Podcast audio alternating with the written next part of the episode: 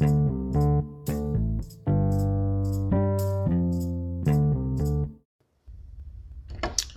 good morning, friends. It's Pastor Chris, Soul Revival Biker Church.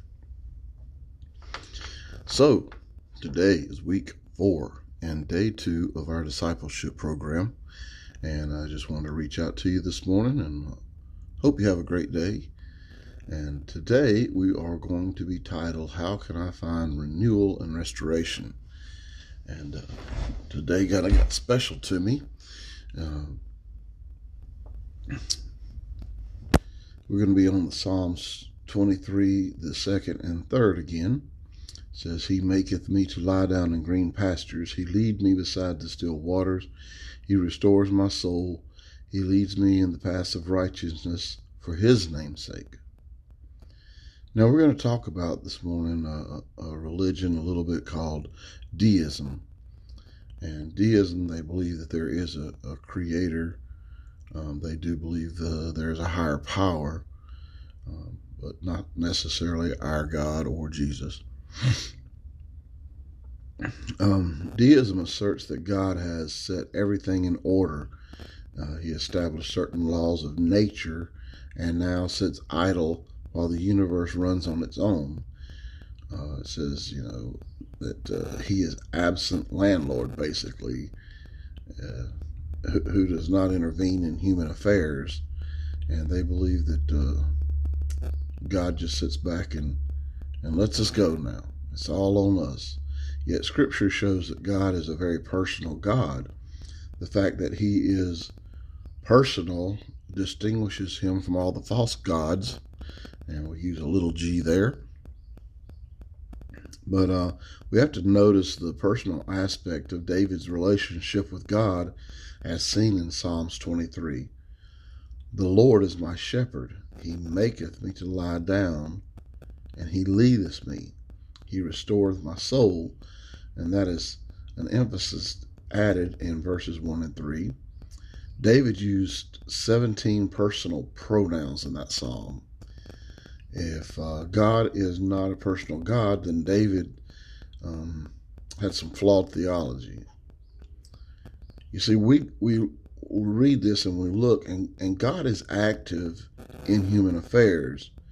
And the verbs David used, the Lord is my shepherd, he maketh me to lie down, he leadeth me, he restores my soul, he leads me in the path of righteousness.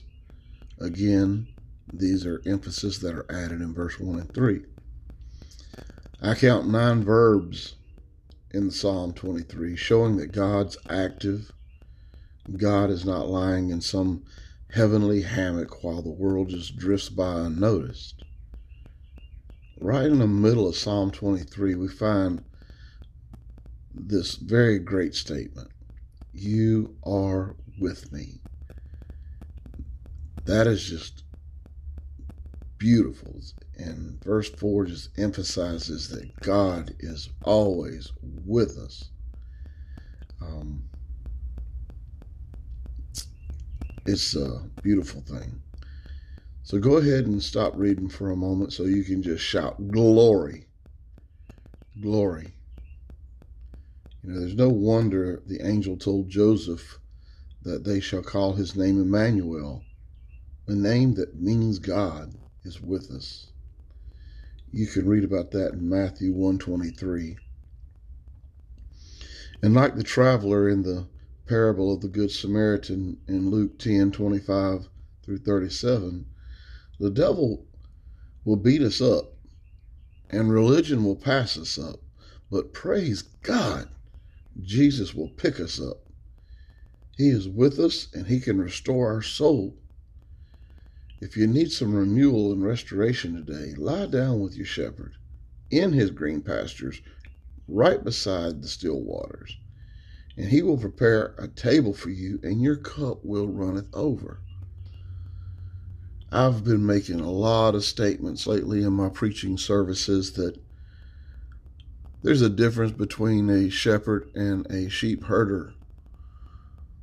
A sheep herder just herds the sheep together to take them to get their wool to sell and sometimes sell the sheep himself.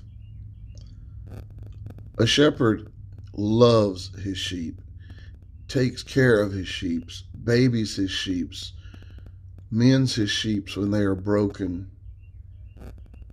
Big difference. And as a pastor, I want to be the very best shepherd I can be. And and I believe our first week we talked about how sheep really need a shepherd, how they're not the smartest of animals, they don't get trained, um, they won't drink from running water, and sometimes the shepherd would have to dam up water to make it still so they could go drink. And that's being a loving sheep, um, our loving shepherd. And you know, like it says, God, He lifts us up and He restores us. So if you're needing a renewal today and you're needing some restoration, take a moment. Just lie down with God in His green pastures. He just wants us to love Him and He wants to take care of us. So let's go to Him in prayer. Lord, I take great comfort in knowing that in the air of my God, I have forgiveness.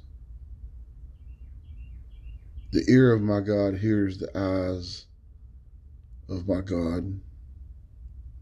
See, and the heart of my God pities. Because you have taken personal responsibility for me and my eternity, I confess to you today that you are my God in Jesus' name, I pray. Aren't you glad God's watching over you today?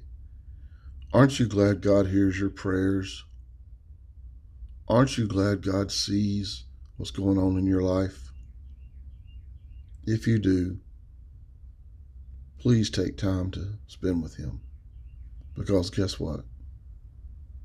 God loves you. I love you, and there's nothing you can do about it. Now go make a great day. Peace out.